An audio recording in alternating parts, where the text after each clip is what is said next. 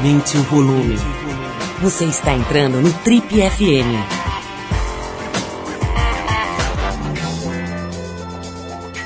Oi, eu sou o Paulo Lima e a gente está começando agora mais um Trip FM, o programa de rádio da revista Trip. Já são mais de 30 anos no rádio brasileiro. Bom, se você não é um herdeiro sortudo ou um ganhador da Mega Sena e tem que ralar todo dia para colocar o pão na mesa, se você está preocupado com a crise, com a estabilidade do seu emprego, se você já não aguenta mais o seu chefe e seu trabalho e está louco para largar tudo e abrir uma pousada na Bahia, pode ficar atento que o programa foi feito para você. No Triple FM de hoje a gente vai conversar com a Cláudia Judice. A Cláudia trabalhou 23 anos numa das maiores editoras do país e ocupava um importante cargo executivo, ela era diretora superintendente desse grupo, até que num belo dia ela foi chamada pelo chefe e sumariamente demitida sem nenhum aviso anterior. Atordoada pela demissão, ela compartilhou a reinvenção pessoal e profissional que, que ela processou na própria vida num blog e está lançando um livro também muito interessante sobre esse processo de recomeçar, chamado A Vida Sem Crachá. Hoje a Cláudia Júdice vem aqui no TBFM para compartilhar toda essa história, essa epopeia dela, de ter sido demitida, terem tirado o chão debaixo dela e da nova vida que ela acabou desenhando e construindo. Vai ser bem legal é, trocar essa ideia com a Cláudia Júdice, jornalista e executiva. Bom, a gente abre o programa de hoje com o mestre Stevie Wonder, o clássico Higher Ground, que é de 1973.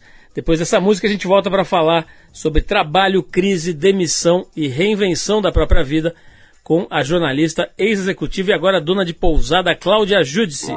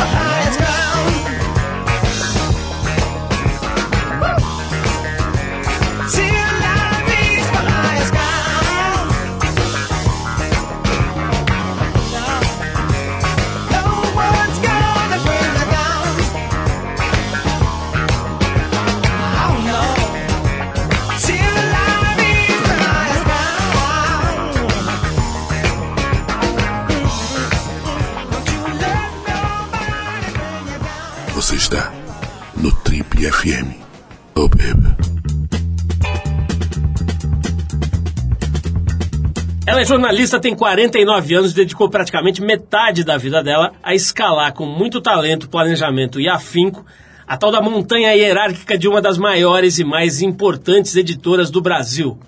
E quando ela já tinha deixado todos os acampamentos base para trás e se aproximava do cume do expediente, veio a queda.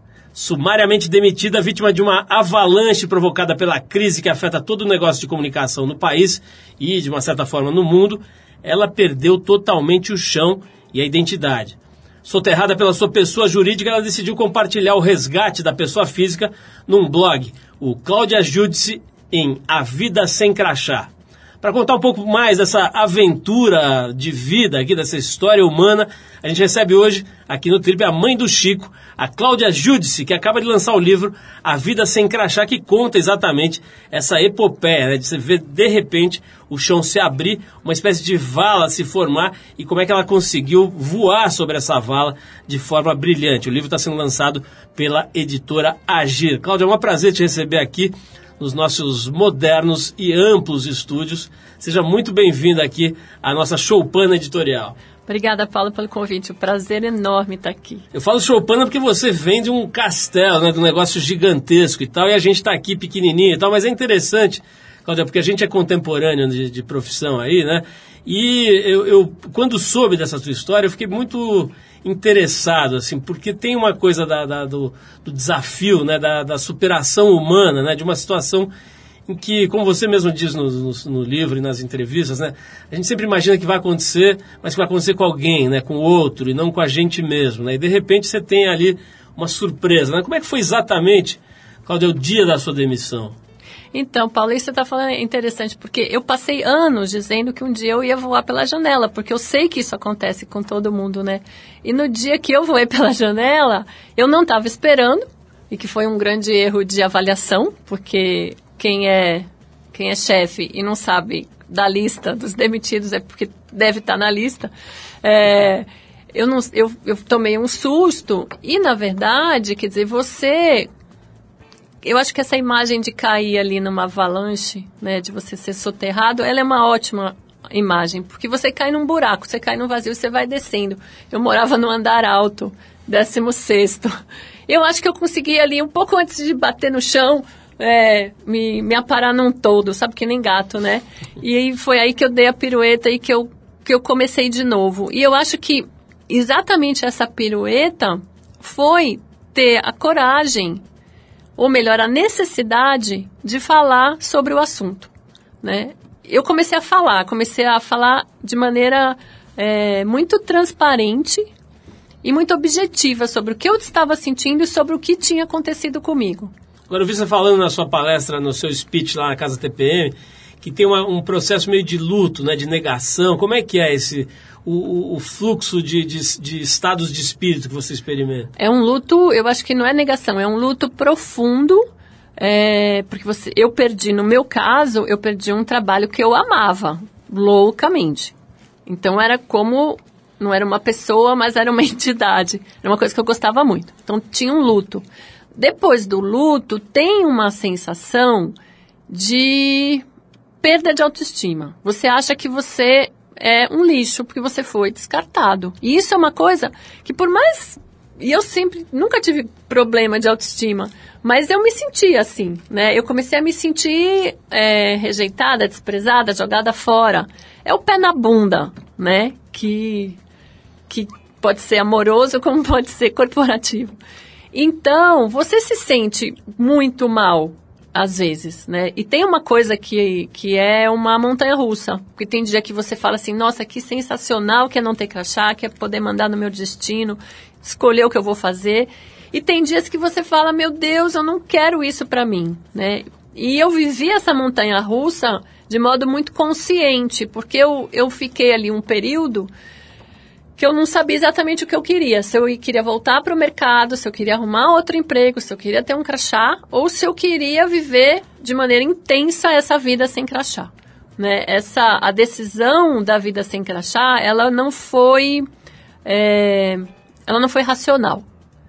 Na verdade, eu fui fazendo e fui fazendo isso de maneira muito empírica, digamos assim, né? E fui indo e fui e que era uma coisa muito diferente da minha característica profissional. Eu sempre fui uma pessoa muito pragmática, muito planejada, muito objetiva e muito racional. Então, eu fui vivendo coisas nesse processo, né? E até que teve um dia que eu falei assim: peraí, para de sofrer, porque você já tem tudo aquilo que você sempre quis. Eu senti nesse dia é, o oposto do que eu senti no dia que eu fui demitida. Né? No dia que fui demitida, me arrancaram de maneira violenta uma coisa que eu gostava muito. E nesse dia que eu saquei que parou, você já chegou, você já resolveu, eu não, sem perceber, eu já estava no cume do Everest para usar a imagem, né? Eu já tinha chegado lá em cima e eu só estava atordoada, acho que era falta de oxigênio. E eu não tinha percebido, ou seja, que eu já tinha tido uma carreira muito bem sucedida e que ela já tinha acabado de maneira muito bem sucedida, que eu tinha conseguido realizar o sonho de ter uma pousada, que sempre foi o meu sonho, que ela já estava funcionando que estava dando certo. E eu falei assim, você está sofrendo por causa de quê? né? Tudo o que você queria na vida, você já realizou. Agora, Aproveita. Agora, Cláudio, falando agora, um ano depois, parece fácil, né? Mas eu queria te, eh, provocar aí uma reflexão sobre uma, um aspecto também. Eh, pelo, pelas minhas contas aqui, você tinha 48 anos e meio quando você foi demitida, né? Tem a história também do envelhecimento, né? Da sensação de que você datou, né? Que a validade chegou. Imagino que isso seja muito pesado também nesse momento de avaliação do que aconteceu, né? Do impacto, né? Vamos falar um pouco sobre isso, mas a gente vai tocar uma música agora para fazer o nosso primeiro break musical aqui. A gente vai de Gilberto Gil, inspirados pela história e pelo livro da Cláudia, o A Vida Sem Crachá. A gente vai ouvir agora do Gilberto Gil a faixa Extra 2, o Rock do Segurança, do álbum Raça Humana, que é de 84. Ouvindo você vai entender o porquê. Depois do ex-ministro, a gente volta com o Triple FM hoje ouvindo a Cláudia Ajude, ela vai falar um pouquinho sobre essa questão da idade, né? Dessa, de ser pega aí no contrapé num momento importante, aí, em que a vida já não é fácil naturalmente. Vamos falar disso já já logo depois do Gilberto Gil.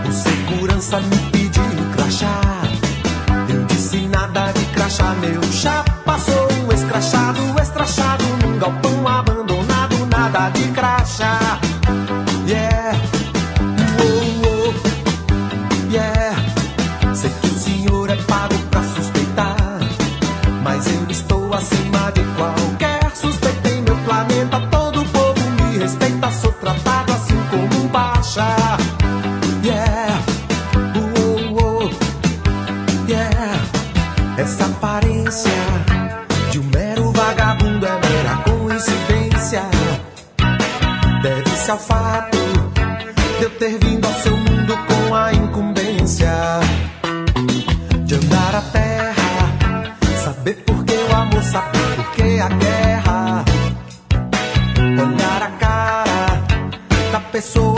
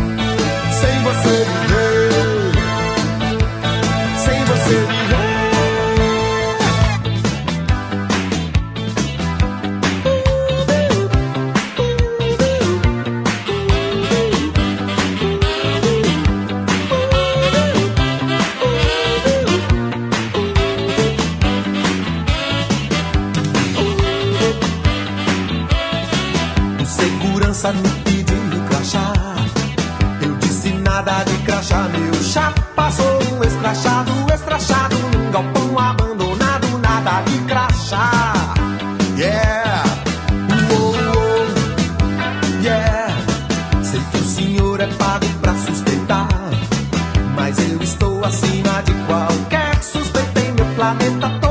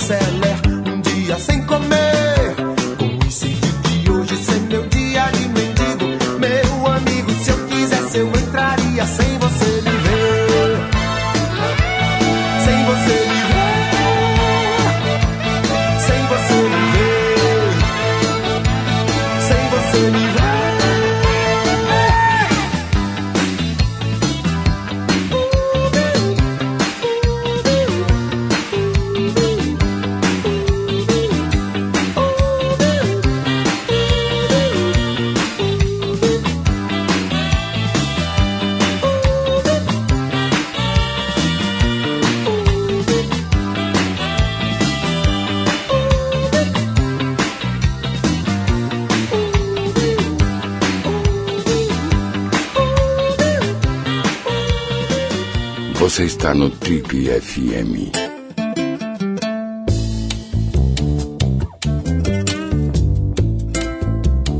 Legal, pessoal, esse é o programa de rádio da revista Trip, hoje recebendo a jornalista Cláudia Judice. Ela escreveu um livro muito interessante chamado A Vida Sem Crachá, que foi lançado agora, há pouco tempo, porque uns dois meses mais ou menos, nem isso, Não, né? menos de um mês. Um mês, nem, nem um mês. O livro está fresquinho, um livro muito interessante que conta a história da, da, da vida da Cláudia a partir do momento em que ela perde o emprego. Ela era uma altíssima executiva de uma das maiores, se não a maior, acho que a maior, né, editora do Brasil, e de repente veio o cartão vermelho. Cláudia, eu te perguntei isso, a gente acabou não falando. Eu, tenho muita curiosidade de saber o momento, assim, o, como é que foi o dia, a hora em que você foi demitida? Como é que é? Chegou um, um cartão vermelho, chegou uma... Como é que foi, assim? Teve uma reunião? Como é que foi exatamente? Então, é- na verdade, a história é- é- começa antes. Né? Eu tive uma pre- premonição no dia 13 de agosto, quando o, o- morreu o Eduardo Campos. Eu estava esperando num evento, ele ia falar, e aí, de repente, zum, zum, zum, né? e a gente fica sabendo que ele tinha o avião tinha caído. E antes dessa notícia chegar, eu estava sentada na plateia, esperando, e comecei a rabiscar. E aí veio uma coisa na cabeça do tipo: o que, que você vai fazer se você perder o emprego? E eu comecei a escrever os meus custos, as minhas receitas e o que que era, e fiz uma série de planos. Ah, vou fazer isso, isso, isso, isso. Beleza. O avião caiu, todo mundo saiu correndo e tal, e essa história ficou guardada ali no caderninho. Passados 13 dias, e tudo é simbólico nessa vida, era, eu sabia que era um dia que muita gente ia rodar. Por quê? Porque tinha toda uma conversa de reestruturação, a empresa estava com uma consultoria interna, então eu sabia que era o dia D, né? Mas eu, eu achava que eu não estava. E aí eu cheguei cedo nesse dia, e eu conto isso no livro. Eu cheguei cedo nesse dia, eu tinha uma garagem especial, e lá embaixo eu encontrei com a, com a pessoa do RH, que era uma diretora muito assim, fria, ela não era muito. E ela olhou para mim e falou assim: Nossa, que bonita a sua roupa. E eu achei estranho, falei: Ela tá me elogiando, né? E fui. Aí fui, tomei café com um, tomei café com outro, comecei a trabalhar, tava numa boa. E aí, às 11 horas, toco meu telefone e aí fala assim: Ah, fulano tá te chamando. Nessa hora eu pensei: Bom, de dois, um, né? Ou é para me mandar embora, ou é para dizer que conta comigo. Não tinha alternativa, era 50%, 50%. E eu peguei o elevador com o coração já estourando, porque eu sabia que alguma coisa ia acontecer. Cheguei na sala dele e aí foi bom porque foi muito rápido. Eu cheguei rindo, porque eu tô sempre rindo, é um defeito ou uma qualidade. E aí ele olhou para mim e falou assim: "Nossa, você tá sempre feliz, né?" Eu falei: "Pois é, sempre". Aí ele falou: "Bom, mas hoje a notícia não é boa, você está sendo demitida". E eu só consegui responder aonde eu assino.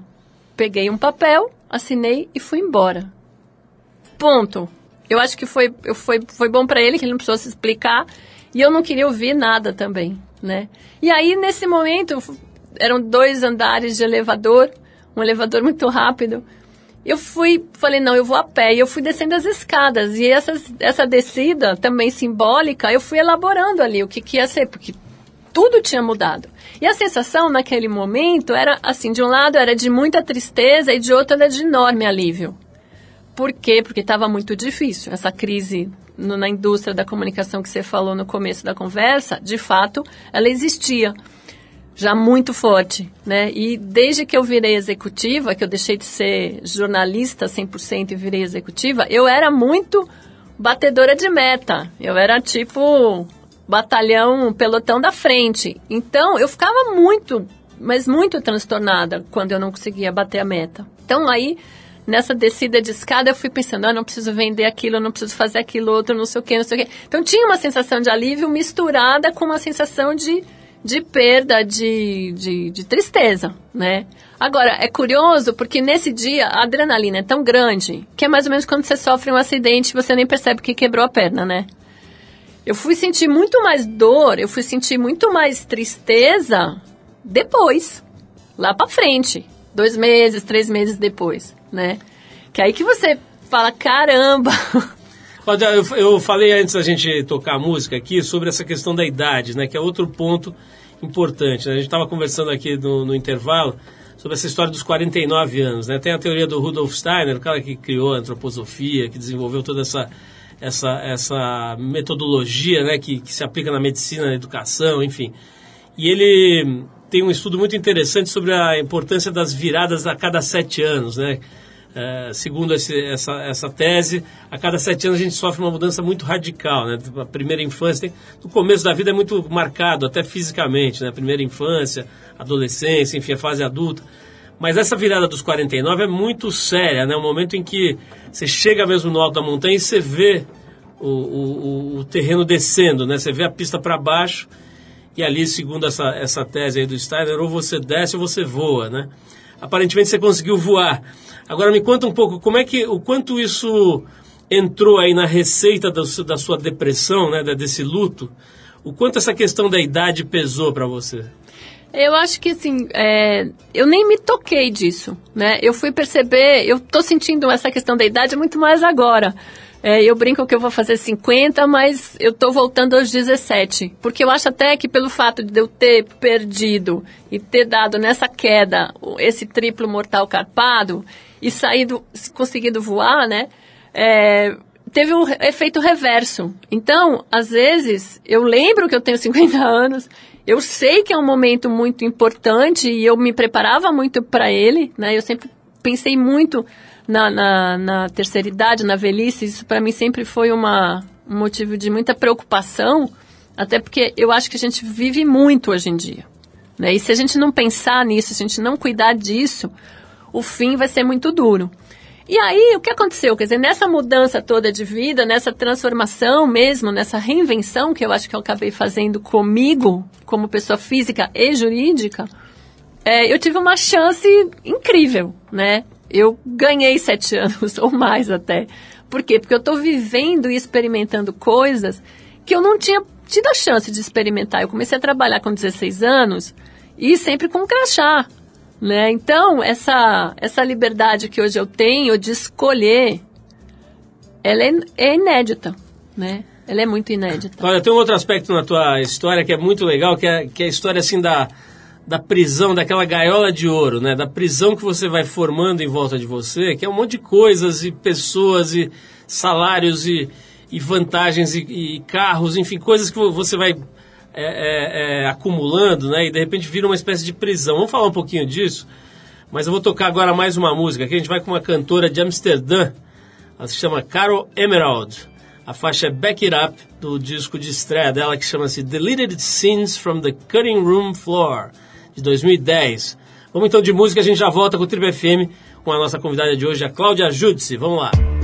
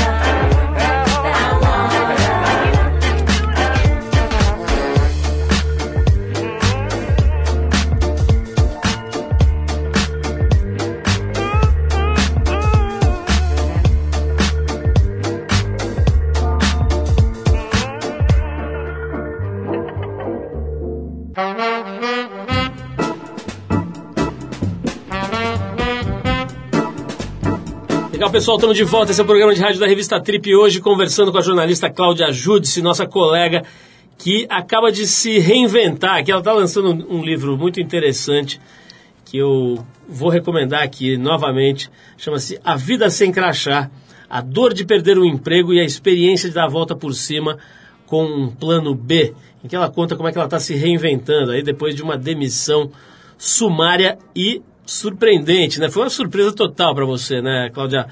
Me fala um pouquinho dessa história da gaiola de ouro, que acho que é uma parte bem bacana, assim, da tua reflexão sobre esse, essa, essa nova vida, né? Você tinha lá um monte de mordomia que você foi acumulando ao longo do tempo, né? Foi, foi fácil você se, se desvencilhar, você se desapegar dessas coisas? Como é que foi esse processo mais, mais do aspecto material, assim? Então, eu tinha um baita salário e muitas mordomias. É, e obviamente que a gente, a gente sente falta. Agora, eu sempre fui nesse aspecto, quer dizer, isso era a parte que eu menos me importava. Não que eu fosse abrir mão disso, muito pelo contrário. Eu usufruía, mas eu não era fascinada por isso, né? Eu era fascinada pela competição, pela disputa, pela guerra. Eu era, era, eu acho que eu era. Estou falando do passado porque eu acho que eu mudei. Muito competitiva. De qualquer maneira, na hora que eu perdi tudo, eu pensei assim, cara, eu preciso mudar mesmo, né? E essa mudança eu comecei no dia seguinte. É, eu cortei muita coisa. Então, assim, eu cortei canal a cabo, eu cortei celular, eu cortei. Eu vendi o carro. Eu acho que vender o carro é a coisa mais emblemática que um paulistano pode fazer. Né? Eu tinha um carro lindo que eu amava profundamente. Eu adoro dirigir. Eu não sou uma pessoa que não gosta de dirigir. Eu am- amo dirigir. Eu, eu já tive conversível. Eu tinha um carro com teto que abria, banco branco. Era maravilhoso. Mas eu falei assim, quer saber? Se você vai radicalizar e se você vai viver uma vida diferente, tem que ser inteira.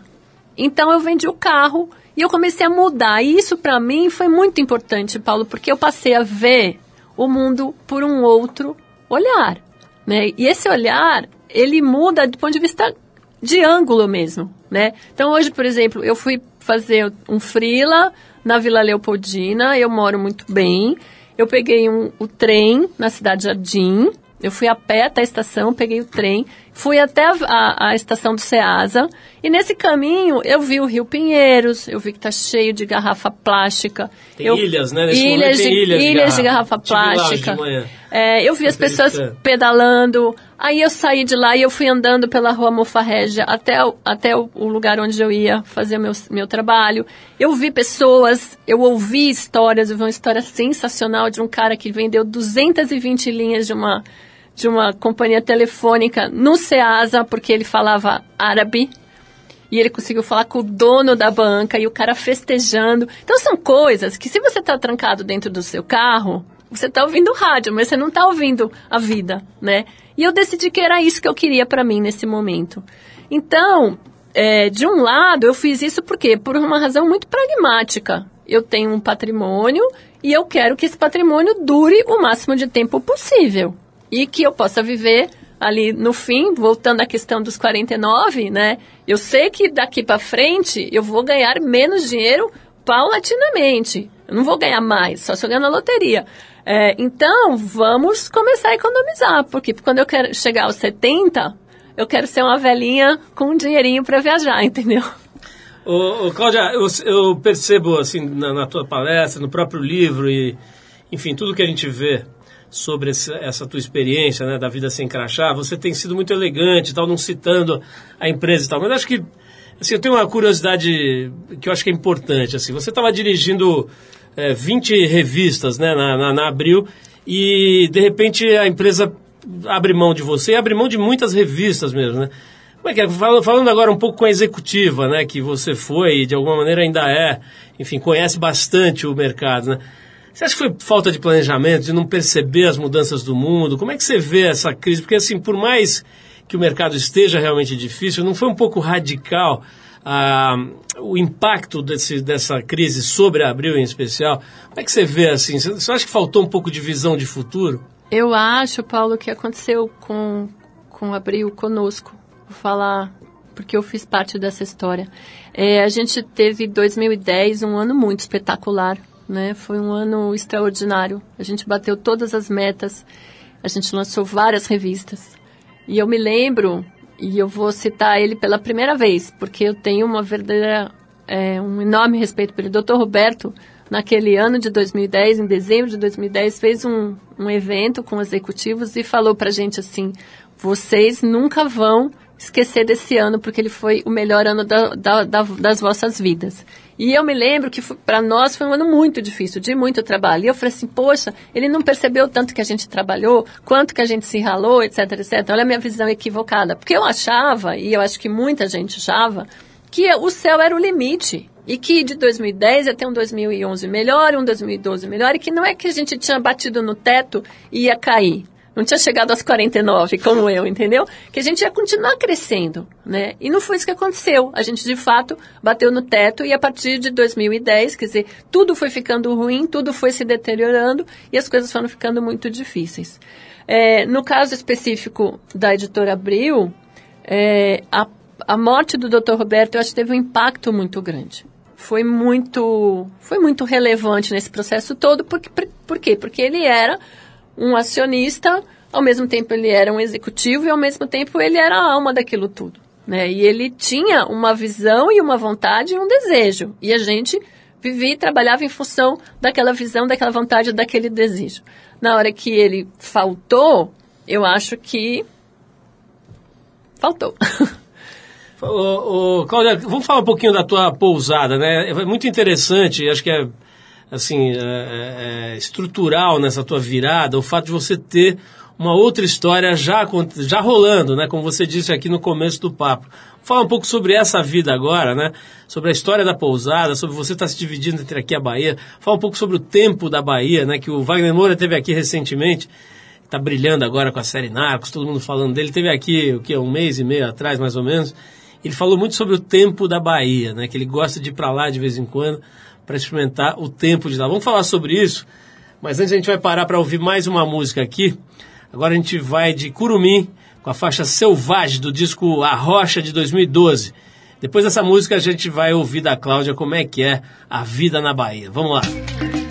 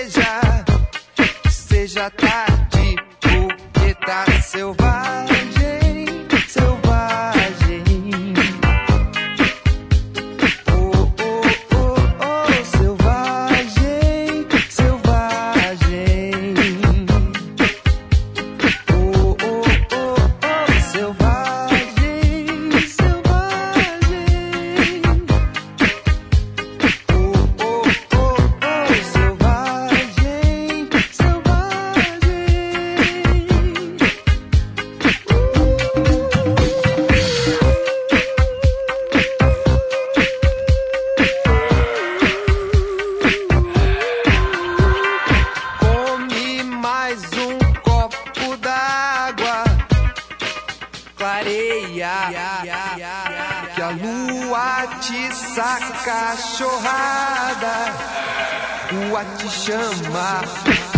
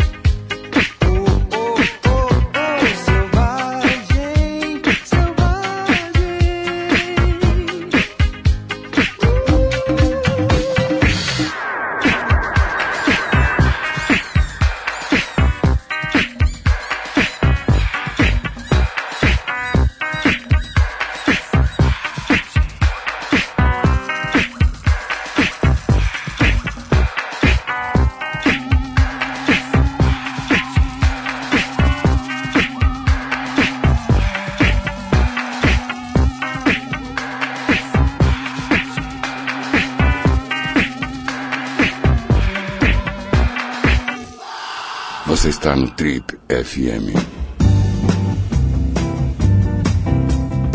Legal, pessoal, estamos de volta hoje conversando com a jornalista Cláudia Judice, que acabou de lançar um livro muito legal chamado A Vida Sem Crachá. Cláudia, vamos falar, antes da gente falar da pousada, vamos falar do blog, né? Você- você um mês depois, mais ou menos, começou o blog para se expressar, para falar o que você estava sentindo, né?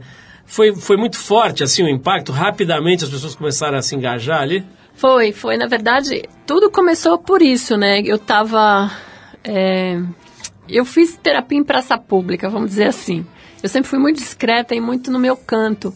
Mas eu precisava falar e eu comecei a escrever. E eu comecei a publicar primeiro no Face, aí falar assim, não, faz um blog. E aí eu fiz o blog. E porque eu acho que eu estava sendo muito transparente e porque eu estava falando coisas que eram pertinentes para muita gente, isso rapidamente foi. Não chegou a viralizar nessa, nesse momento, viralizou depois num, num outro texto, mas é, as pessoas começaram a ficar assim, poxa, que legal, quem era? E foi daí que surgiu o convite para fazer o livro, né? Quer dizer, surgiu de um post que eu tinha feito, e aí vou ligar na pousada, eu estava lá na pousada e, e como estava indo mais com muito mais frequência, eu estava aprendendo todas as funções. E um belo dia, eu falei, eu vou aprender a fazer suco de laranja. Aí você fala assim, bom, mas você não sabia fazer suco de laranja? Sabia, mas não sabia fazer quantidades astronômicas de suco de laranja dentro de um prazo. E fui aprender a fazer, né? Foi a pior produtividade de suco de laranja do mundo. E aí, nesse dia, depois que eu aprendi, seis horas da manhã, como é que fazia tal, não sei o quê, eu resolvi escrever. E o que, que eu estava escrevendo? Volto ali aos 49. Que eu estava achando lindo, aos 49 anos de idade, aprender a fazer uma coisa nova, suco de laranja, né? E eu publiquei esse texto. É, e aí, nesse dia, a editora, Carol Chagas, leu o texto e falou assim, isso é um livro faz um projeto. Então, aí eu escrevi o projeto do livro, o livro foi, para estamos aqui. Quer dizer, é, coisas muito, muito simples nesse processo todo. De novo, eu acho que pelo fato de eu ter perdido o eixo ali, eu passei a prestar atenção e passei a, a dar um olhar diferente para coisas do cotidiano que às vezes podem ser muito importantes, né? Aliás, tem um post no seu blog que a gente adorou aqui que dizia que você estava tão fixada naquela vida de executiva que você não sabia o que vestir, né? Não sabia nem o que, o que usar em termos de roupa no dia seguinte, é isso? É, é. É porque você, você adquire uma agenda, né? Você adquire um comportamento, você adquire persona, uma né? Uma- persona, um sobrenome que junta no seu, né? Então, também, na primeira vez que eu fui num escritório e perguntaram é, o meu nome, eu falei, Cláudia Judice, da onde? E eu fiquei lá uns 10 segundos em silêncio, porque eu não sabia o que responder da terra, né? Porque de fato era a primeira vez que eu não tinha um da onde para responder, né? Então essas descobertas e depois eu fui percebendo, Paulo, que muita gente passa pela mesma situação, né? E acho que foi isso que acabou criando essa, essa, essa onda em torno disso, porque as pessoas me escreviam e falavam assim, nossa, eu passei pela mesma coisa, eu senti a mesma coisa, que bom que você está falando disso. É como se eu tivesse tirado um véu e falado de algo que era tabu. Que nem no passado, quando você não podia falar a palavra câncer, né? A gente, as pessoas falavam aquela doença. É igual o desemprego, né? A demissão é uma palavra que as pessoas têm meio que vergonha, medo de falar, não sei, né? Então, eu acho que essa é, esse foi o grande, o grande ponto, quer dizer, foi a minha, a minha virada se deu nesse aspecto, quer dizer, de abrir o peito e falar de maneira muito franca. Cláudia, voltando um pouco para a tua visão do jornalismo, né, da nossa atividade, da- dessa coisa da comunicação, esse processo que aconteceu na editora onde você trabalhava está acontecendo em várias outras né, jornais e televisões, etc. Tem uma, uma, uma- um desmonte mesmo né, dessa indústria que é evidente. É, e a gente sabe que o bom jornalismo precisa dos profissionais, precisa da apuração, do esforço, do trabalho de gente que se preparou bem, etc. O que você acha? Como é que você, como é que você vê hoje o produto da imprensa, da- do jornalismo, da comunicação brasileira em relação a, por exemplo, cinco anos atrás, 2010, que você citou que foi um ano legal lá para a editora? Você acha que está caindo o nível do produto final em função dessas demissões todas ou ainda não? Eu acho que a questão nem é essa. Eu acho que tem uma mudança muito rápida de modelo de negócio. Por quê? Porque a indústria da comunicação, ela sempre se sustentou com um tripé, né? A impressa, eu estou falando de impresso. É, que era a publicidade, o tripé mais importante, a venda em banca e a venda de assinatura. No Brasil que tem, em alguns países não tem. E aí, o que, que acontece nesses últimos anos? Quer dizer, a principal fonte de receita, que é a publicidade, se, se, se, se pulverizou né, com o digital. Seja porque tem um monte de site, porque tem um monte de blog, mas seja porque hoje uma série de plataformas que não são plataformas jornalísticas se transformaram em plataformas jornalísticas. Então, quando você pensa num Google, quando você pensa num Facebook, quando você pensa no Instagram, de alguma maneira, eles se tornaram veículos de comunicação. Né? E alimentados por quem? Por mim, por você, por artistas, por celebridades, por especialistas. E isso está mudando a publicidade, né? E eu acho que o, o- a próxima fila aí vai, vai, vai dar nas agências, porque o modelo de negócio está mudando muito rápido. Aí você pensa, venda avulsa, né? Que é a venda em banca. As bancas estão fechando também como consequência disso, também como consequência de que as pessoas hoje é, leem e escrevem muito, muito mais do que no passado. Eu acho que nunca se escreveu tanto, né? Seja pelo WhatsApp, seja pela mensagem, e-mail, comentário em site. é, mas as pessoas não estão mais consumindo tanto o impresso quanto consumiam no passado. E por fim, a questão da assinatura, que também é um outro modelo que a gente viveu dele durante muito tempo, mas porque tinha ali a publicidade pagando a conta. Então, tudo está desmanchando e está desmanchando rápido demais. É como se estivesse derretendo, né? O, o aquecimento global da, da, da indústria da comunicação.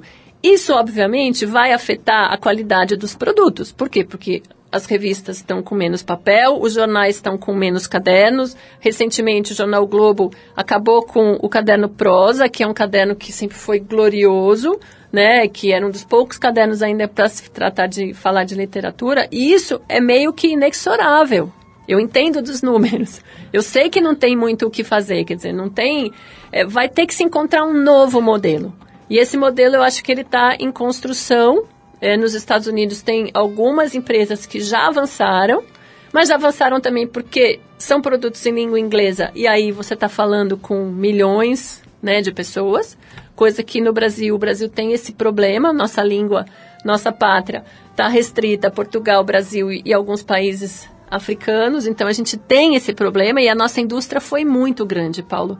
Na época que eu trabalhava com isso, eu me lembro dos gringos que a gente licenciava algumas marcas, vinham aqui e falavam assim, mas como que vocês conseguem ter 22% de rentabilidade? Né? E a gente conseguiu. Então, eu acho até, pensando assim, por que que tá caindo tão rápido? Porque a gente teve momentos de muita glória, e é muito recente esse momento de glória. Se a gente for talvez comparar até com a situação do Brasil, é assim, até pouco tempo o dólar custava um, né? E agora custa quatro, e aí a gente fica chocando. Mas lá atrás, há 20 anos atrás, custava quatro. Então, a gente teve um momento, eu acho que no país e na indústria da comunicação, glorioso que coincidiu com um momento nos Estados Unidos e na Europa de queda. E aí a gente, não sei se você vai lembrar daquela capa da The Economist, né, do Cristo Redentor subindo. A gente acho que teve alguns momentos que a gente achou que éramos sim de verdade a bola da vez e que tudo estava resolvido. Foi uma ilusão, mas ela aconteceu, né? Cláudia, é, vou ter que terminar aqui, nosso tempo já está acabando, mas quero terminar com essa pergunta aqui. Um ano depois, praticamente exato, né? Um ano depois, que no dia da casa TPM você estava cravado ali um ano. Enfim, um ano e pouquinho depois da sua demissão, sua vida é melhor hoje do que era naquela ocasião? É diferente. Eu não sei se é melhor ou pior. Ela é diferente, ela é muito diferente. É, eu estou muito satisfeita com a vida que eu tenho hoje. Eu brinco que, assim, não dá para você comparar, porque são situações diferentes. É, eu fui muito feliz naquela vida e eu estou muito feliz nessa vida. Eu acho que é isso que importa, sabe? É, obviamente, hoje eu trabalho metade do mês de frente para o mar, que foi um sonho da minha vida. Eu sempre quis trabalhar de No frente tempo para o mar. da Bahia, como disse o Wagner no Montes, é um tempo tempo da Bahia, lá, é, né? no tempo da Bahia, numa terra que eu chamo de solo sagrado. Então, óbvio que eu, cês- quando eu conto isso, você fala, nossa, mas você é bom, mas também tem trabalho, né? Eu trabalho muito lá, eu trabalho muito aqui. Eu não tenho mais o salário garantido no final do mês, eu tenho que correr atrás. Agora é um prazer correr atrás também, né? Quer dizer, então eu, eu não posso reclamar da vida. Eu tive sempre muita muita sorte e acho que sempre também corri atrás. Quer dizer, não fiquei ali esperando é, as coisas acontecerem. Eu fui, né? E mas eu acho que não dá para comparar. É difícil. Com certeza mais uma comprovação daquela velha frase que já virou chavão, né? Mas quanto mais eu trabalho, mais sorte eu tenho. Né, Cláudia? Acho que você é mais um exemplo disso. Aí quero te dar os parabéns pela carreira e pela nova vida também. Parabéns pela nova vida, que dá pra ver que você está curtindo. E quero mais uma vez sugerir que as pessoas vão comprar, vão olhar, vão, vão descobrir o livro da Cláudia que se chama A Vida Sem Crachá. A dor de perder um emprego e a experiência de dar a volta por cima com um plano B, que é da editora Agir. É isso, né, Cláudia? É isso, da editora Gir. Parabéns exato. pelo livro também. É, bom, a gente vai encerrar o papo com a Cláudia com a banda The National. A faixa chama-se Brainy, do disco Boxer de 2007. Cláudia, mais uma vez, brigadíssimo pela tua presença. Parabéns pelo, pelo, pela tua carreira, pela tua, tua história, tua trajetória e mais ainda pela tua transparência, né? essa, essa coisa de compartilhar a verdade, que é um negócio que está em falta, né? mercadoria que está em falta. Aí as pessoas estão virando releases, né? Elas são releases delas próprias. Então você ter exposto essa, essa verdade, acho que é um negócio de muito valor, de muita importância, e não é à toa que o livro, a- o blog e as suas palestras estão fazendo tanto sucesso. Parabéns aí e obrigado por ter vindo mais uma vez. Imagina, obrigada pelo convite, obrigada pelas palavras. É, foi um prazer estar aqui, foi muito legal. Então vamos ouvir, vamos ouvir juntos aqui o The National com a faixa Brain. Vamos lá.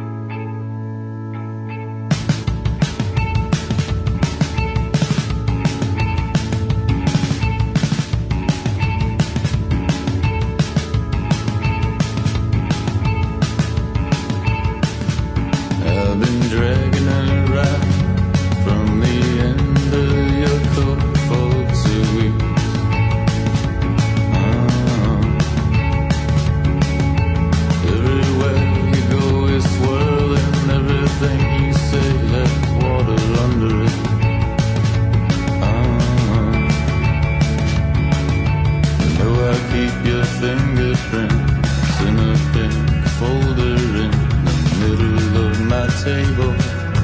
You're the top kingdom I surround. Think I'd better follow you.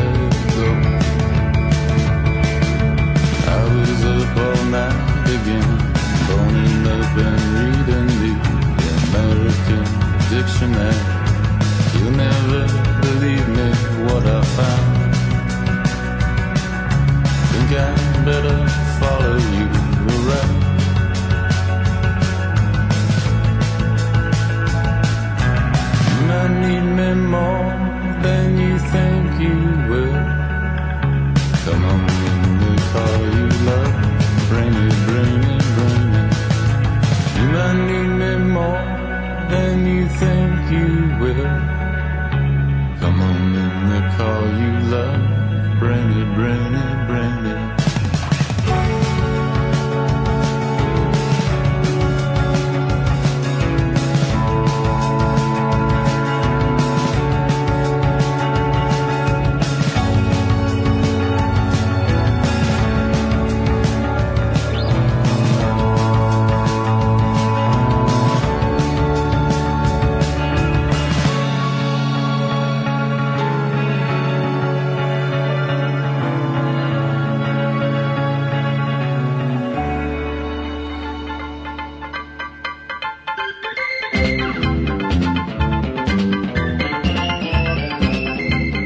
É isso, pessoal. O Trip FM é uma produção da equipe que faz a revista Trip está há 30 anos no ar. A apresentação de Paulo Lima, produção e edição de Alexandre Potashev. Para quem perdeu o programa de hoje, quer escutar de novo ou quer conhecer melhor o nosso trabalho, é só ir no trip.com.br. Lá você vai encontrar um arquivo com centenas de entrevistas feitas por nós aqui nos últimos 14 anos. E vai poder baixar essas entrevistas para escutar a hora que quiser e onde quiser. Ou você pode assistir a vários dos conteúdos produzidos pela Trip lá no YouTube. É só acessar youtube.com/trip. Na semana que vem a gente volta nesse mesmo horário com mais um Trip FM. Um abração e até a próxima.